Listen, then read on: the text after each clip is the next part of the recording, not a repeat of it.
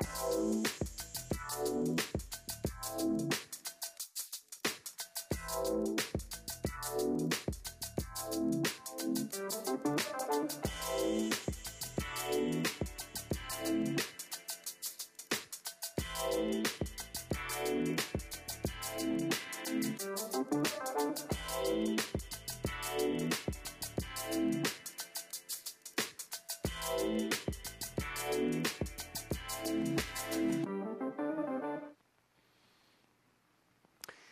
Mountain.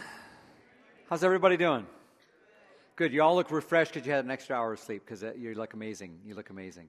Uh, hey, welcome. Can we just say welcome to everyone? We like to do that at all of our campuses. We have four campuses. We're one church that meets together. Can we just say welcome to everybody from all the campuses, wherever you are? Glad you're with us.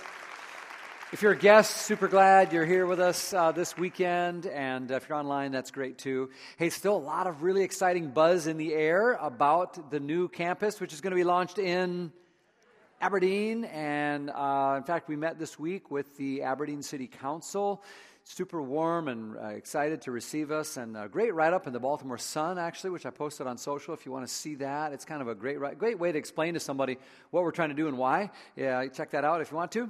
And uh, can I just encourage us to uh, be praying about this? Will you find a way to regularly pray about what God will do through this campus and the epicenter? Um, just find a way to do that. Uh, that God will be at work already in lives and in the community and the building process and all of that stuff, okay? And in fact, how would you like an opportunity to swing by the campus and see it? You can. Glad you asked. Next Saturday, uh, we're just going to have a brief open house just to swing by, and you can pray in the space, grab a magic marker right on the floors of the walls because it's all kind of torn up right now, and you can write a prayer or a scripture or the name of somebody that that maybe you hope God would touch in their life. And, um, and then about 1030, we'll gather up and have some worship with whoever's there, okay? So swing by if you want to next Saturday morning so you can see the space and get excited about it that way, all right? So we're in this series called you ask for it, right? You know how it works. We ask questions, and boy, some doozies have come in. We just kind of humbly go to the Word of God and say, you know what? What can we uh, say about this? And um, you know, I love the premise because it just reminds us that not, not only is it okay to ask even hard questions, it's just important to recognize that, you know, Christianity, uh, it, it, can entertain tough questions. You know, I think sometimes people get the impression that once you're a Christian, you're just supposed to shut up and believe. You know, don't ask any hard questions. Or people get afraid of hard questions. Like if you ask it, it's going to poke a hole in something, it's going to deflate, and the whole thing will fall apart. It's like, not true. Even if we don't know exactly how to answer everything. It's okay to ask any question, and we have those questions. So that's what I love about it. In fact, we're trying to we're trying to do what Paul says in 2 Corinthians 10 when he says, "Let's take captive every thought. Take captive every thought and make it obedient to Christ." So I just want to invite you, you know, to have that posture of, of, of taking captive every thought. You know, we all got thoughts about so many things, right? If I asked you about, hey, what do you think about the Patriots? Uh, what do you think about Kanye West? Every, you might have an opinion or not, and we love to have thoughts and we love to spew thoughts. But um, what we're asked to do in Scripture is to submit those thoughts and to bring them captive uh, to Christ. So we want to try to do that humbly today. And uh, we've talked about a lot of cool things, weed and suffering last week. Uh, this week, we have a special guest with us. I'm excited about this. Um, he was on our staff for a long time, and we got to serve together over the years. And uh, three years ago, he left to be the lead pastor at First Christian Church in Johnson City, Tennessee, an amazing church down there. Guess who's back in the house? If you know, if you've been around Mountain, you know him and love him already. If you don't, you're gonna, you're in for a treat. Welcome our friend Ethan Magnus with us today.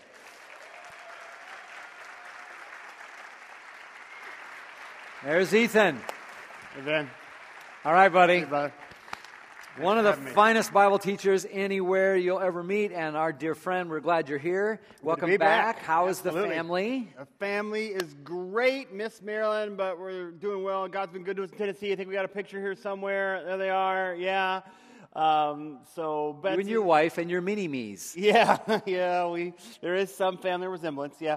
um, so Betsy's leading and serving. The kids are thriving, and God's been super good to us. So yeah, that's great. Yeah. Um, you, you, may not know, uh, I was able to be at First Christian just a couple weeks ago. I was able to preach there. Man, I wish you guys could all been there just to see it and experience what great work Ethan and Betsy are doing in that place. And when you're praying, you know, for the church, pray for First Christian and what they're doing Praying there. We love what you're doing. We're kind of really part of the same deal, just in different locations. Yeah, well, we obviously feel the same about you all. We love Mountain and still feel like it's our church. Betsy and I and the boys pray for you all regularly. We keep up with the news. We're excited about Aberdeen and just so grateful for all that God's doing here and the good work that's happening here. We still Yeah. feel like we're part of it somehow, so it's, cool. awesome. Yeah. So it's fun to have you back. One of the reasons Ethan came back is we had a big celebration this weekend celebrating our 10 year anniversary for our semester in ministry program, which Ethan was real instrumental in getting off the ground. So, semester ministries where we bring in interns who just learn so much about life and then we send them out. And uh, we celebrated that this weekend. It was a great time, and what a great uh, time to celebrate what God's been doing for 10 years here. Yeah, 85 interns. They had a map up on the wall where they're serving all over the country in four countries outside the U.S.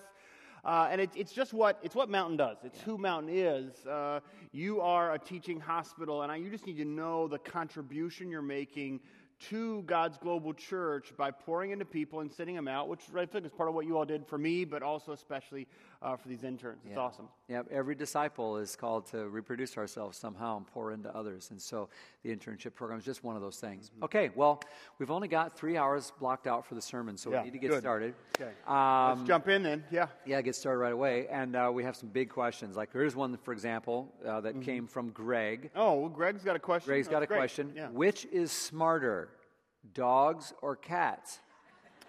I think I think you actually might be I feel like I well equipped for this one. Yeah, I feel like think I, have got so, that. yeah. In fact, I, I didn't want to be biased, so I did some independent research, which I captured on video, and I can answer the question in 10 seconds. Watch the screen. Okay? So here we go dog, cheese, catch. Cat, cheese. Cat, cheese. Okay, so All right. I mean, yeah, it's do we really conclusive. need, yeah. Do we need any kind of more? I'm going to go ahead and mark that one as answered. Yeah. Good. We're, we're making great time. We're rolling. So we might get on it early. Keep moving. So, all right. So actually, we do have a whole bunch of other questions. Uh, okay. I'll, I'll probably get emails about that. Yeah, probably. Um, cruelty to animals. Like, no, he's just stupid. Yeah. Um, okay. So um, we did have a question like this. Okay. Um, why the Bible? Like, what's the big deal about the Bible? Like, um, Christians, there's lots of old books out there, you know, Egyptian or Akkadian, you know, whatever, we don't pay attention to those. Why the Bible? How do we know we can trust it? Where it come from? And, you know, just almost all a skepticism or a wondering about the Bible. Ethan, it's Yeah. a great question for you. What Well, can you say? I love that question, I- and I love the assumptions behind that question. We ought to be skeptical. Don't believe every book you read. Don't believe everything you see on the internet. We ought to ask, why should I believe? There's a burden Yeah. of proof there, isn't there? And there should be. Um, I, got, I got about 500 reasons that you should trust the Bible, but I don't have time for that. I just want to do kind of three that I think are really significant and that are unique about the Bible when you compare it to other books, especially other religious texts. Uh, the first one is the Bible has a unique origin story. The, the authorship process of Scripture, it's, it's just different. Than Like how it came into being. Exactly, yeah, how it was Okay. written and who wrote it and how that happened. It's just different.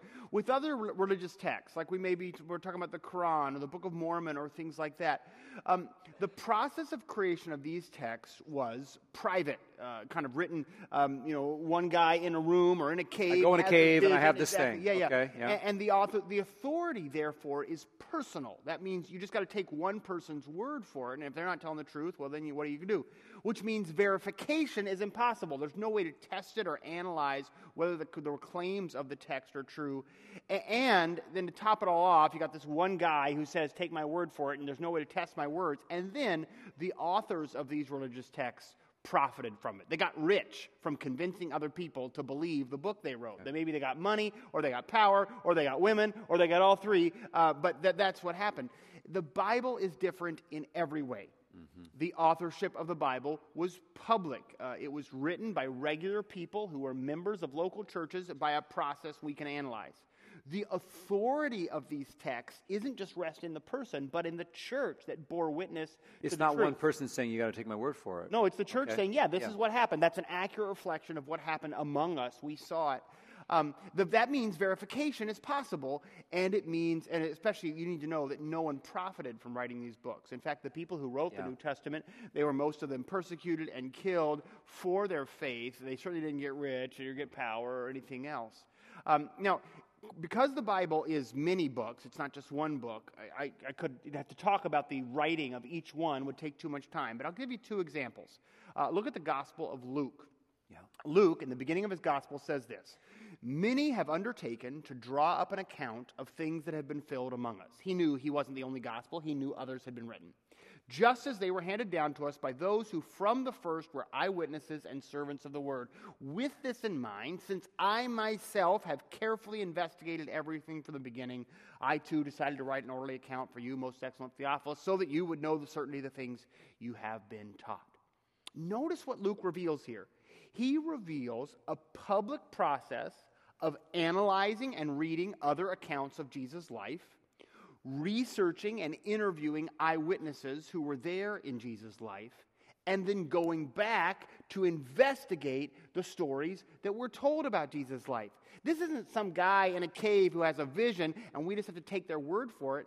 This is a public, verifiable process. And in fact, we don't just take Luke, Luke's word for it, we believe it because the community around Luke said, yep, that's the way it happened. We've heard it that way from other eyewitnesses, or we ourselves are eyewitnesses. Uh, another example of this same principle would be in Paul's letter to the Corinthians. And I know you heard a little bit earlier about the Welcome to Mountain class. If you haven't been, go to Welcome to Mountain. Uh, we read this verse in there, uh, 1 Corinthians 15, 3 through 6.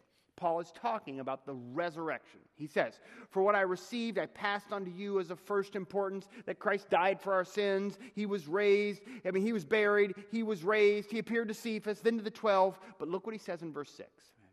After that, he appeared to more than 500 of the brothers and sisters at the same time, most of whom are still living, though some have fallen asleep. Paul is like, listen, I know this resurrection claim is a big claim. It's hard to believe that a guy truly died and truly rose from the dead. But I'm not asking you to just take my word for it. Just don't believe it because I wrote it. There are 500 witnesses. The implication being, hey, if you don't believe me, go interview the witnesses for yourself. Go back and check it out. This is completely unique No other religious text can say any even tries to do that. No, they don't even attempt to it. They all just say, We've got a founder of our religion who wrote a bunch of books, believe them. Christianity says, No, this was a, these were public events Public. That have been remembered by the community, not just by one person, but And by you can verify it. And you can go back and test it. And in fact, many process. did. And okay, did. that's Okay. huge. What else? Yeah, okay. So, number one, written a totally different way. Number two, the Bible has a unique transmission tradition. And we're, here we're talking about not how was the Bible written, but how did it get to us? From there to what From we have in our hands doc- today, even. Because, of course, Yeah. we don't have the original document. Most of us don't read the original languages. How did that original document make it all the way to us? Okay, so in the ancient world, the way uh, documents were transmitted was through copying. This is true of Scripture too. Colossians 4.16, Paul says, after this letter has been read to you, see also that it's read to the church in Laodicea. Make a copy and share it with them. And that's the way all ancient documents were shared. They didn't have like publishing committees or anything like that. So, when we're analyzing the accuracy of our current ancient text, trying to get back to that original text, we got three questions. Do we have good copies? Mm-hmm. Do we have old copies? Because older is better because it's closer to the Closer to original. when it actually happened. Less time to Yep. introduce mistakes and changes. Good copies, old copies. And do we have enough copies? Because you want to be able to compare. More is better. Yeah, comparing these different copies allows us, you know, if they missed, if they left out a word, you, you've done that when you're copying. If all of you have is one, it's like, oh, I got it. But if I got two or three or four copies of the same thing, I can see which I can I compare quickly tell and Yeah. determine what the original language was. Okay. so good copies, old copies, copies, enough, enough copies. copies. Right. Typically, for the if you take some ancient history class and they're talking about some ancient document, Plutarch's Lives, Caesar's Gallic Wars, it's pretty normal for us to have nine to twelve ancient copies of these books. And it's pretty normal for the gap between their composition and the oldest copies we have to be like in the six to nine hundred year range. So we got a six or nine hundred year gap between what they wrote and what we've got, and we might have ten copies, something like that. The best attested work in kind of the Greek and Roman writing is a, a, book called the Iliad. It's a poem by a guy named Homer. It's where the story of the Trojan War is from this book. Okay, uh, for that one, we got 650 ancient copies, and the oldest of them is after a 400 year gap. So they got 650 copies, and there's 400 years between when it happened, or when and it was our written, oldest copy. and our oldest copy. And scholars are like, "That's amazing." Oh, it's That's huge. It- Totally enough yeah, to know we've got the I think. They don't the even right worry text. about the ones where we have 12 copies. 650 copies, that's crazy. Okay. Like they know. So we know we've got the right we thing know we've got the. Iliad. Exactly. Okay. Nobody's worrying about that. Okay. So what about the Bible? All right. We just got to be clear. This is the deal. How does the Bible compare to 650 documents, 400 year gap?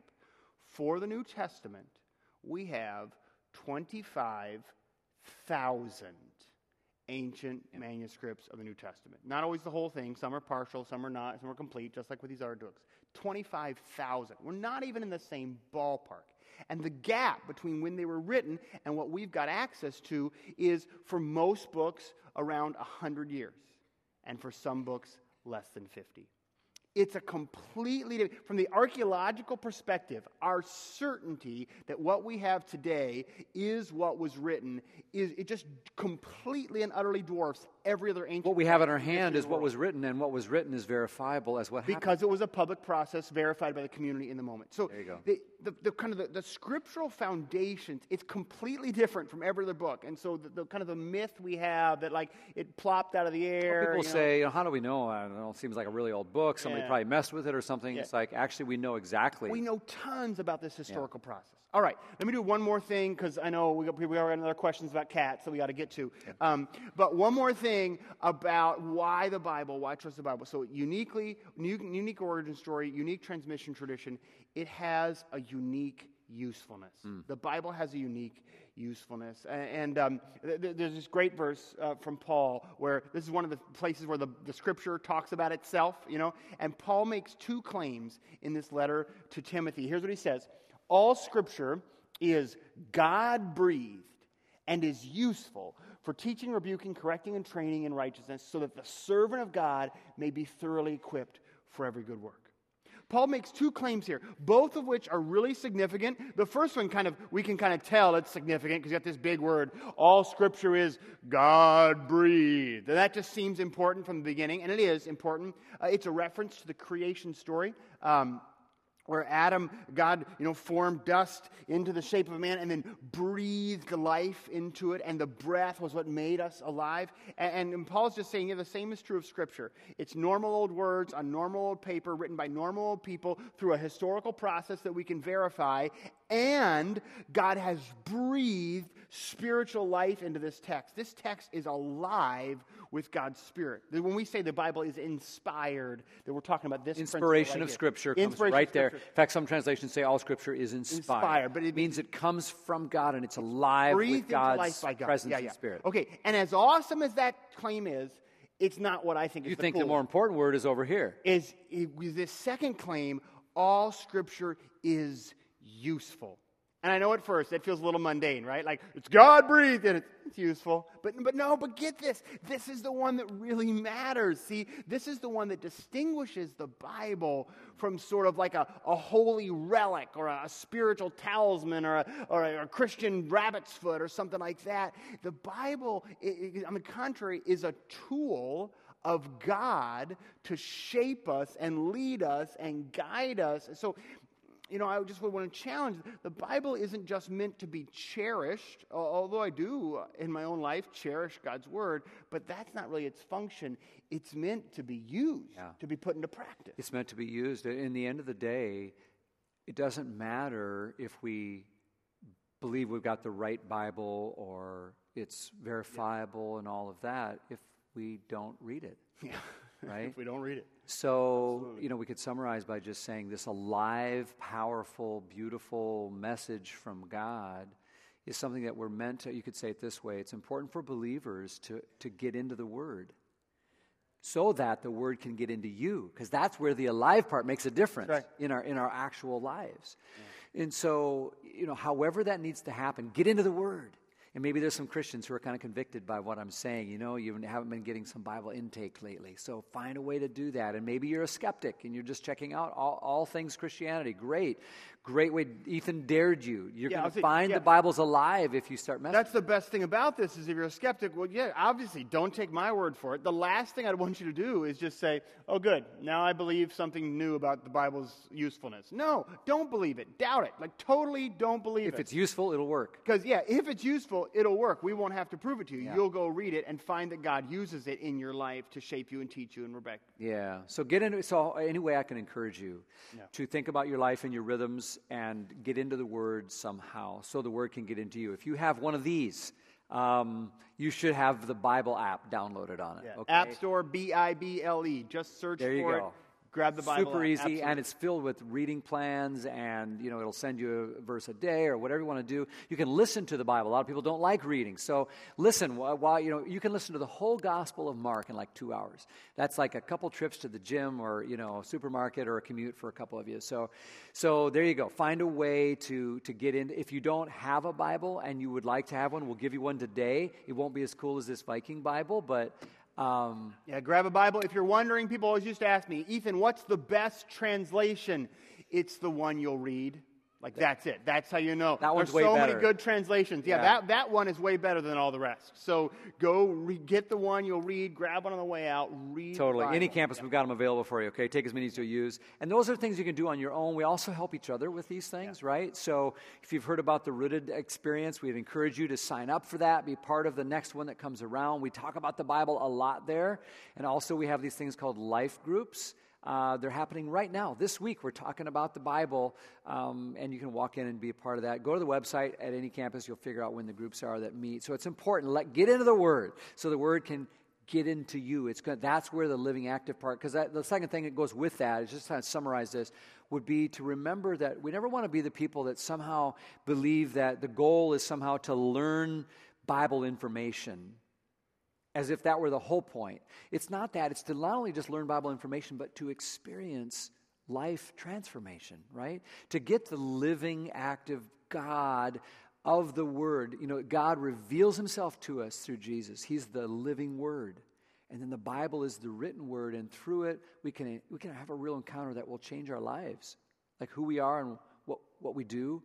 And that will happen as we get past just like thinking it's about memorizing something, or it's better to have one verse that changes you somehow in your life than memorize a hundred that never really gets into your, your heart and soul. Yeah, okay? absolutely. So great stuff. Thank you so much for helping us and walking through that, Ethan. Let's let's jump in and try to tackle uh, another massive uh, issue with, which comes a bunch of questions, and we can't possibly say everything that could and probably should be said. But we got some questions around. Uh, one came and said, "I'm a Christian. How should I treat um, people who are gay?" Uh, or is Christianity anti-gay? Um, or you know, I'm I have same-sex attraction. Does God disapprove of me? Uh, Questions like these, and lots of them that go with it about gay weddings and handling people that have come out to you and so forth. Um, and so there's, I can feel the tension just rise even talking about it because there's so much. Uh, this touches every one of us in different ways, and boy, public opinion is shifting rapidly and even radically on this. I, I think it's important to acknowledge that not all Christians are of one mind on these kinds of questions. It's important to acknowledge that. Um, and as eager in that environment as someone is to say, well, what's your position on the issue or the issues? Uh, I think it's important to, to have clarity about your position on the issues, but what I want to encourage us to see today is that it's even more important not just to have a position on the issue, but it's about our posture toward the people. That's right. There's a big difference. And they're both important, but I think the posture, because we're talking about not an issue here, we're talking about people. And it's not them we're talking Us. about. It's us. This is us, right? us, yeah. Every single person here is either same sex attracted or you know and love someone who is. And, and so this is an us issue. And, and so I, over the last couple of years, I've had the benefit of um, being in some space with some people that I, so I can now say these, I have many gay friends. And as I've listened to their story, I've learned a lot. And one of the things I've learned is, um, and, and this, is, this is sort of a generalization, so I, I want to be cautious, but I also want to say it's a, I've, I've become more sensitized to how much pain there is in just everybody. You know, every person you meet is carrying a burden.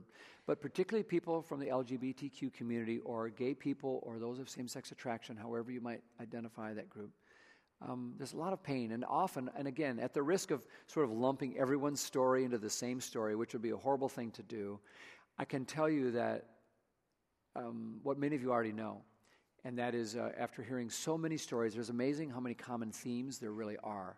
Um, so, for example, um, many people will say things like this. You know, I grew up as a Christian. I grew up in a Christian home. I went to church and, you know, I prayed to God and did camp and all these sorts of things. But somewhere along the line, maybe in adolescence or somewhere, I began to notice that I was different or felt like there was something different about me. And as that played itself out, I began to realize I wasn't attracted to the opposite sex the same way others around me seemed to be.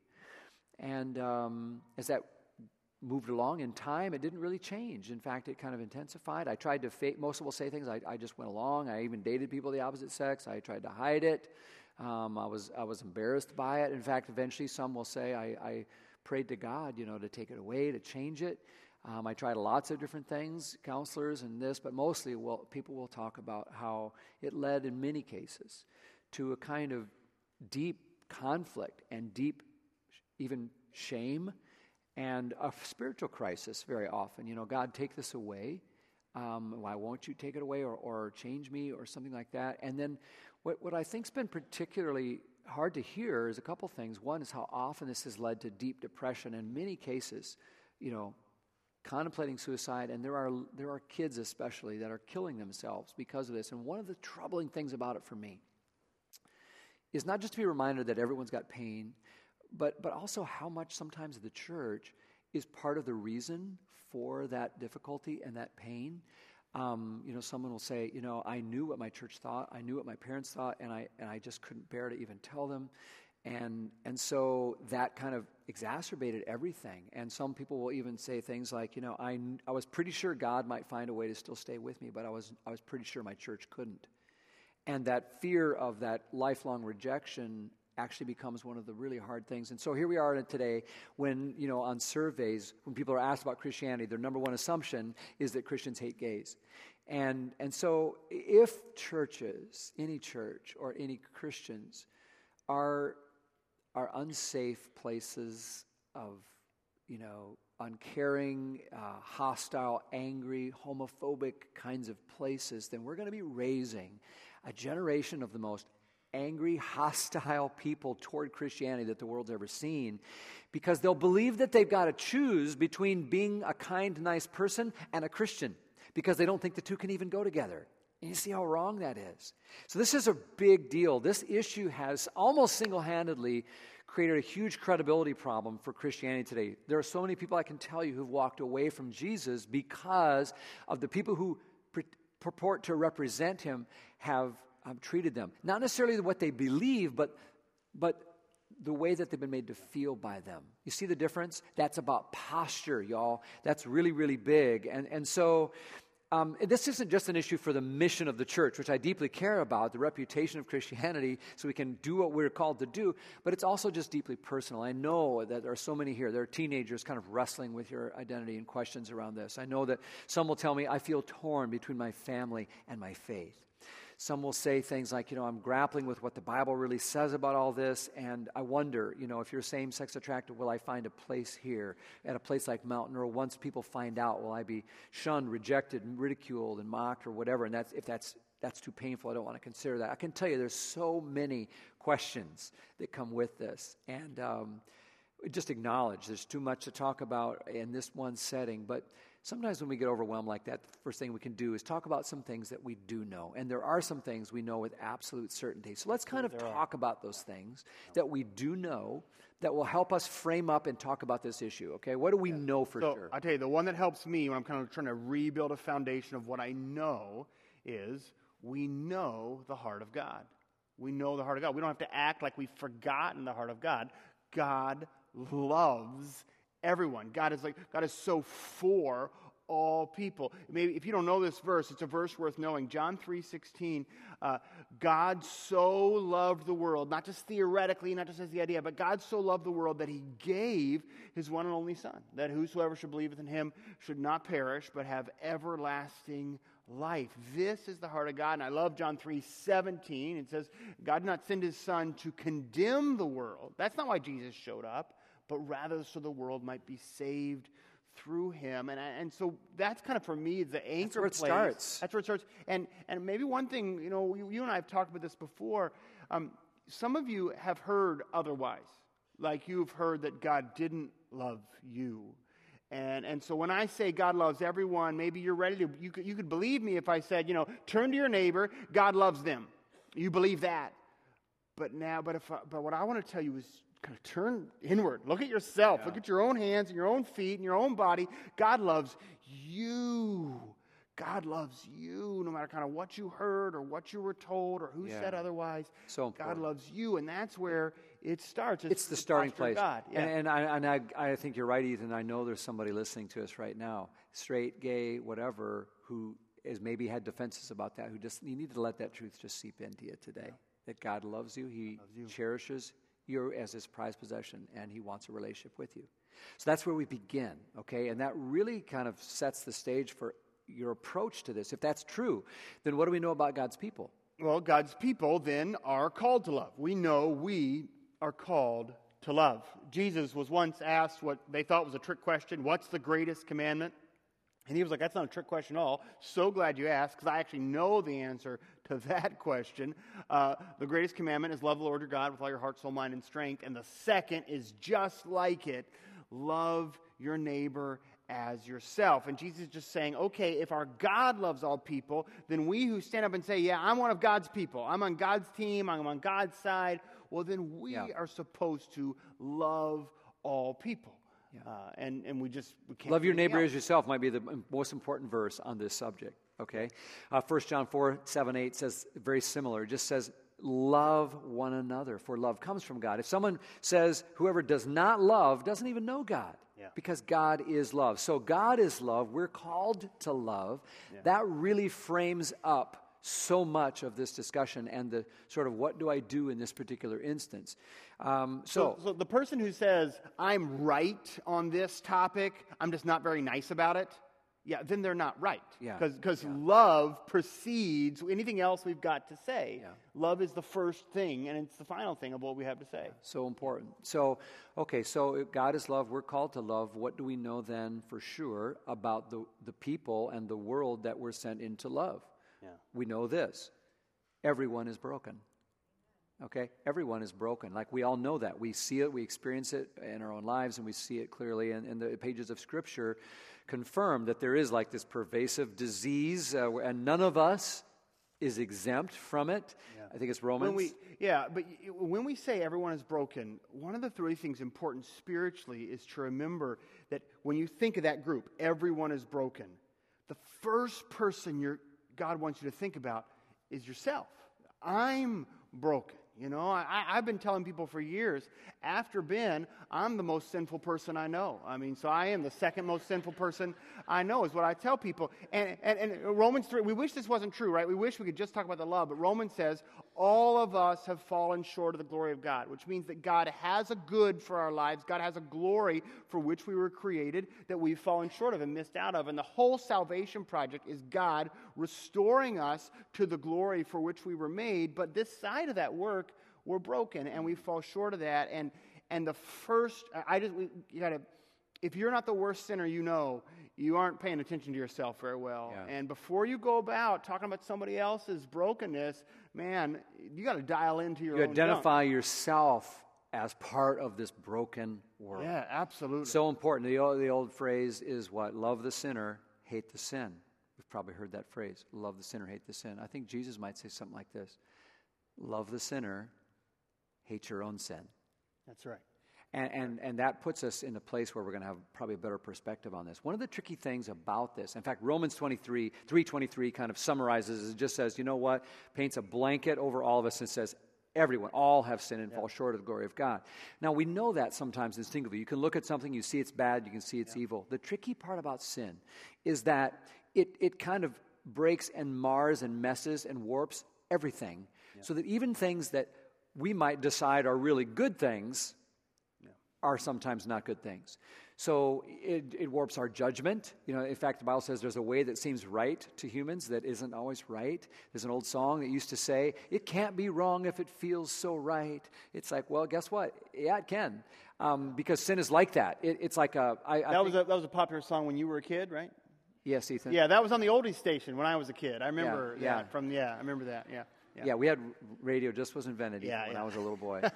so yeah, I mean, it's amazing how sin is like a magnet, if you will, that kind of like, if, if we have this moral compass that's in us that's good and true and right, but then the magnet of sin comes and it kind of messes with it. Yeah. And we all know what this is like, right? Where your judgment about something. So, guess what? It, it, the only way to sort of get that back where it needs to be is through, through Jesus Christ, who's the way, the truth, and the life, the true north. So, what we're saying here is that this sin thing starts with us, but it's everyone and it includes our sexuality. So, sexuality is a beautiful gift and an aspect of who we are, and yet it's also part of what's broken about you. And I don't care who you are, you don't get to say, well, my sexuality is not broken, because it is. It's, it's, it's, it's also damn, it's less than the full beauty of what God intends. Yeah. And so, if we, if we take all that then together, God is love, we're called to love, and the world we're called to love is a broken world. What that implies for us then is it means that, you know, we don't say, okay, so once you get yourself fixed and cleaned up, then you can come to God, come to this church or whatever. It's like, no, you, you come to God and to this church precisely because you recognize I am one of those broken people, and then God, you place yourself in God's hands. So this place would become more of a hospital for the sick and broken than it would be a sort of collection of people who sort of fix themselves and are all pretty good people already. So to be clear, everyone's welcome. Amen. All are welcome. Yeah. So a gay person would find Jesus saying, "I love you, I welcome you," and and uh, uh, that's that's the starting point. Everyone's welcome, and someone would say, "Well, everyone." It's like, well, Jesus. Jesus spent a lot of time with people that other people thought he shouldn't spend time with. He ate with them, he hung out with them, and he validated their stories enough to bring them into relationship with himself. And that's what we want to yeah, do too. Absolutely. So when you take all that God's love, we're called to love. The world's broken. And you put it together, you know, there's a real strong implication out of that yeah. about how we treat other people as yeah. well, isn't I there? I think, you know, one of the things, just kind of crazy practical here, that we know, as we're talking, what do we know? We know that God is grieved whenever anyone is mistreated. Yeah, anyone. God is br- heartbroken, and it does not represent the will of God when anyone is mistreated. Which means, on the one hand, that there is some stuff the church has to apologize for because the church has mistreated uh, the LGBT community in many different ways uh, throughout our history. So there's some apology to be given.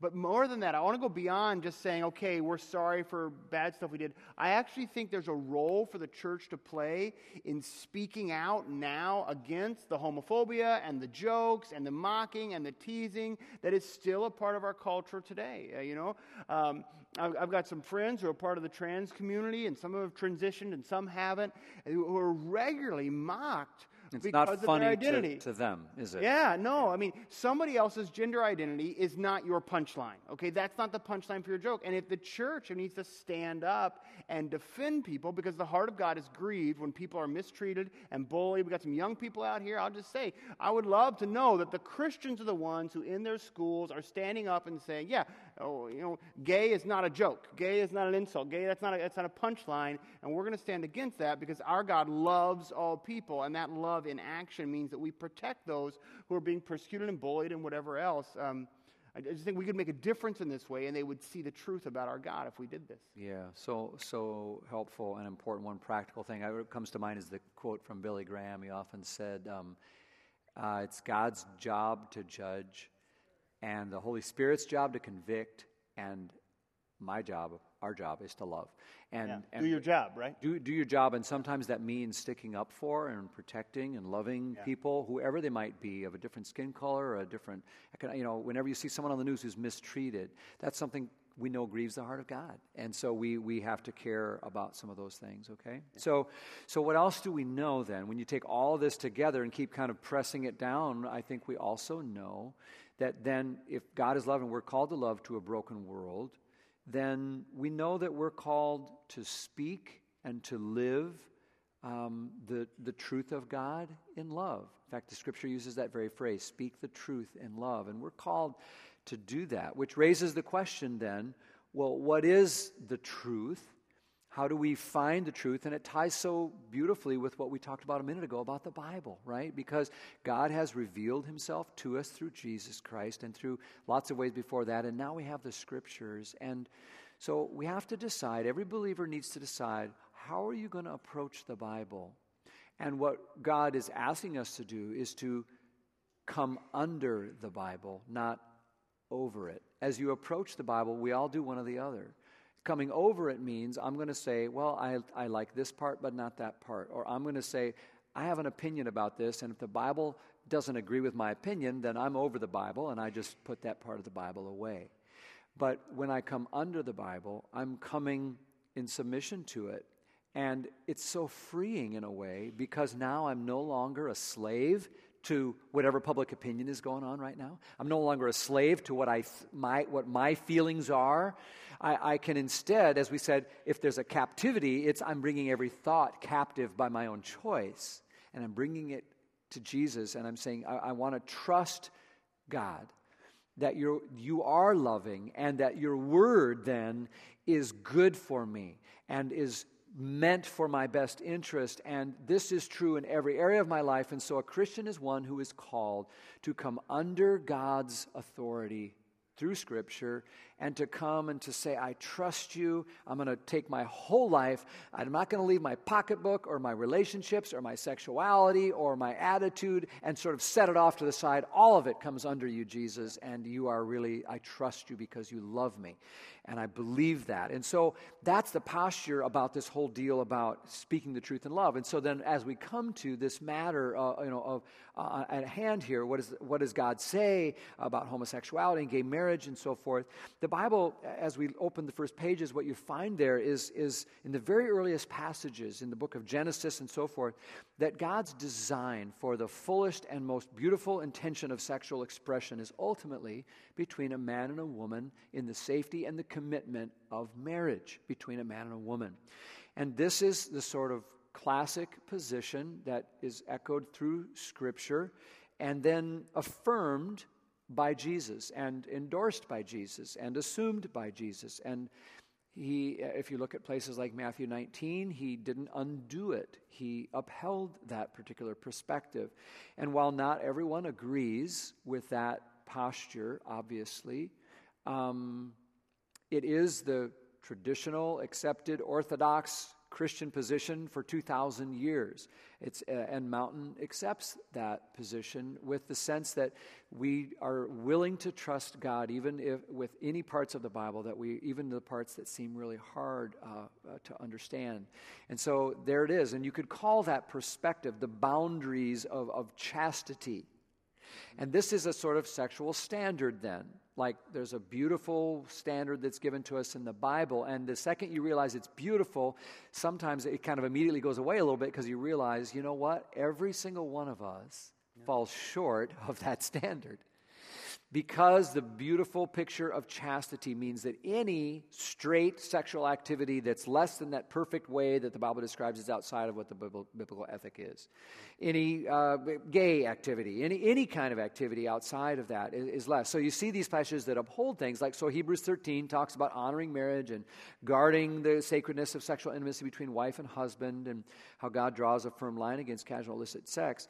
You know, that, that no one's really ultimately thrilled with that text because it reminds us that while it's true we can't find in the Bible any verse that, that where God blesses sex outside of marriage between a man and a woman, man, it quickly reminds us that none of us are off the hook in this sort of high standard that God really invites us to. Like there's a super high standard, and none of us make up to live up to it. So, in fact, I love passages like 1 Corinthians 6 because it reminds us how we're all looped into this together okay, um, like 1 Corinthians 6, chapter 9 and 10. Um, See if you can find yourself in this list. All right, just see if you might be there. All right, it starts out about do you not know that wrongdoers will not inherit the kingdom of God? Anybody ever been a wrong? Anyone ever done anything wrong other than Ethan? Yeah. And, and then it lists even some examples of that. Sexually immoral, which includes, again, all of us in our brokenness. Idolaters, anyone who's put something above God, if you look to God for your strength or your comfort or your hope instead of God, you know, that's all of us. Adulterers, Jesus raises the bar on adultery. It's not just someone who sleeps with another one's spouse. It's like he says, if you have a lustful thought enter your mind or heart, you're, you're in the same page. Okay, all, we stand guilty and condemned of that. Men who have sex with other men, listed there with thieves and, and, and greedy and drunkards and slanderers and swindlers. Uh, and I, yeah, yeah, you look carefully at that list and you realize I'm on that list. Yeah. Everyone's on that list. And, and you notice that the sex thing isn't the main thing on that list. It's listed as one of the ways that people who think they know better than God sometimes make decisions that we like rather than what, what God is promising us is best. And, and so it doesn't mention same sex attraction, it does list some homosexual behavior there, and all of us are listed there as standing together on level ground underneath the sort of judgment that comes from our own decision to, to outwit God and, and so forth. And so this leads us directly to the last thing we say that we absolutely know right. is if this is all true, then y'all, we all just need God's grace. We, you, we, we all need God's grace. Not they do, but we all do. We need God's grace, and we need also we need grace from each other because we'll never make it. None of us stands a chance. Right. And so that's so important. It frames up the whole conversation. Yeah. So whether you're LGBTQ or straight or whatever, we all need the healing and the hope for so many parts of our lives that we will never find on our own. There's no them or us, okay?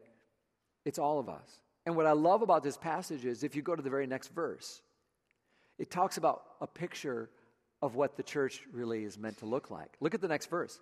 As it lists all that stuff that lumps all of us in, we're all like, oh man, I'm really broken. Yeah. Here's what it says and that is what some of you, what's the word? Were. Were. Notice it's past tense. He's talking to people. He says, But now something happened in your life, and you were washed. You were sanctified. It means you're clean and pure and holy again. You were justified. You're made right with God. You're set up as friends with God again. How? In the name of the Lord Jesus Amen. Christ and by the Spirit of God. The implications are so powerful and clear. It says that if you're part of, you've done some of that stuff on that list. Of course you have, but it's not who you are. Right. And it's not the end of your story. And by the power of Christ, there's a new version of our lives and our future that's coming. And it's not going to ultimately be here till glory, till heaven, but we can taste it now. We can get washed and sanctified now. And that your identity is as a son or a daughter of God. And what I love is, is this isn't just old Bible stuff. God's still in the transformation business. Amen. He's still transforming, changing lives, taking broken people like me and you, and, and helping us to do and be what we could never be on our own. And so, what the church is, is people who dare to courageously trust that God is love and that His word, however hard it might be to hear, is for us and, and that He loves us, and we, we choose to surrender our lives, including our sexuality, including our desires, all of it, all of us, to God and trust Him in that. And so, you, you know, there's lots that needs to happen with that, and that's, a tr- that, that's not the end of the story, obviously, but so what are you saying, Ben? Are you saying we're going to, you know, open the doors to, you know, gay and lesbian people in the church? No. They're already here.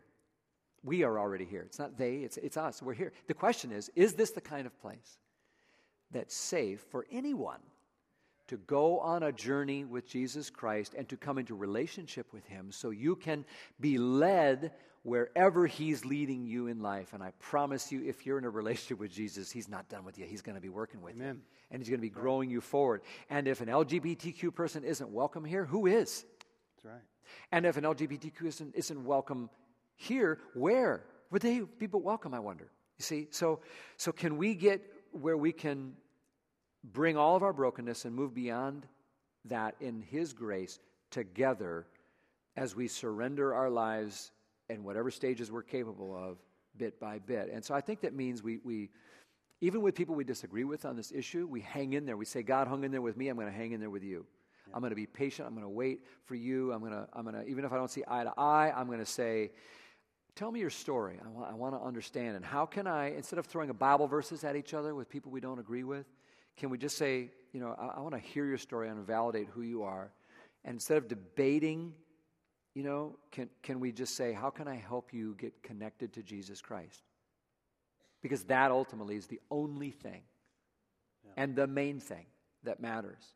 Because that's the only place any of us find hope and courage and change. Um, so, that's a lot. To, to those would identify as part of the LGBTQ community or you're same sex attracted, I want to thank you for hanging in there with us. I know even some of the things I've said probably have been hard to hear and you disagreed with them maybe.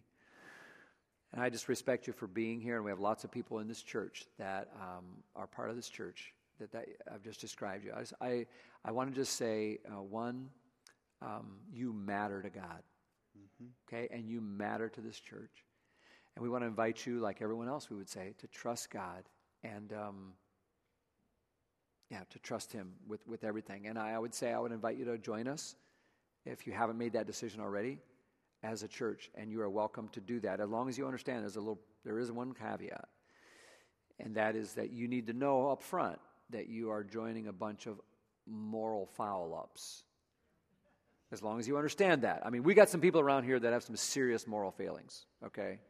In fact, even recently, like not in the past, like there are people in this room and listening to me now who've had some heterosexual failures this week, um, who struggle with pride and who have demonstrated things about greed and profanity and alcoholism and tempers and pornography and insensitive remarks and cruelty and lying and stealing. That's just Ethan. So, I mean, okay, I promise you. Be back, man. I promise you, if you understand that that's the kind of group you're moving into, you're invited with the rest of us to surrender your life with ours. That's what all of us are called to do, isn't it? Surrender our lives, man. Surrender our lives to Jesus, all of it, trusting the one who says to us, I love you just the way you are. Now, I think he adds, hey, hey, I think he says. And by the way, I love you too much to leave you that way. Amen. I don't care who you are. You, you, Jesus gets a hold of you. He does stuff. There's always a journey. There's always a journey, and you're invited to the journey with us. Yeah. If that's who you are, I'm gonna I'm gonna invite you to pray with me as we try to close, and maybe this has been helpful to think about cling to the things we know as we try to wrestle with some of the hard questions that we don't know. And uh, Romans 12 says, you know what we're all called to do in light of all God's done for us offer your body as a living sacrifice. Maybe that's a good verse for us as we go to prayer. Can I invite you to surrender your life completely to the Lord as we do, whoever you are? Let's pray together.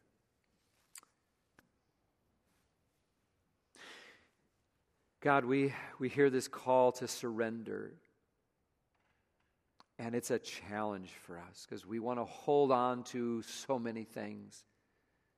But in this moment, we want to offer our lives to you. God, I offer my body to you as a spiritual act of worship. Offer our sexuality to you, realizing it's not my right or my possession. It's just one more way that we can offer ourselves to you. We surrender our sexuality, our thoughts, our feelings, our desires, all of it and we say, God, help me now to seek my identity, not as straight or gay, but in you. Help me to find my ultimate fulfillment, not in any human relationship. Don't let me set up an idol out of intimacy or marriage or family or anything like that, but to, to remind us, God, that we will only find our ultimate fulfillment in you, in your perfect, unfailing, pure and endless love. It's what we are made for, what we long for. We can't wait till heaven. And in the meantime, God, fill us with your love as we surrender and sacrifice for you so you might replenish us with more joy than we would ever give up by just trusting you. We ask all this in the strong name of Jesus, our Lord and our Savior. Amen.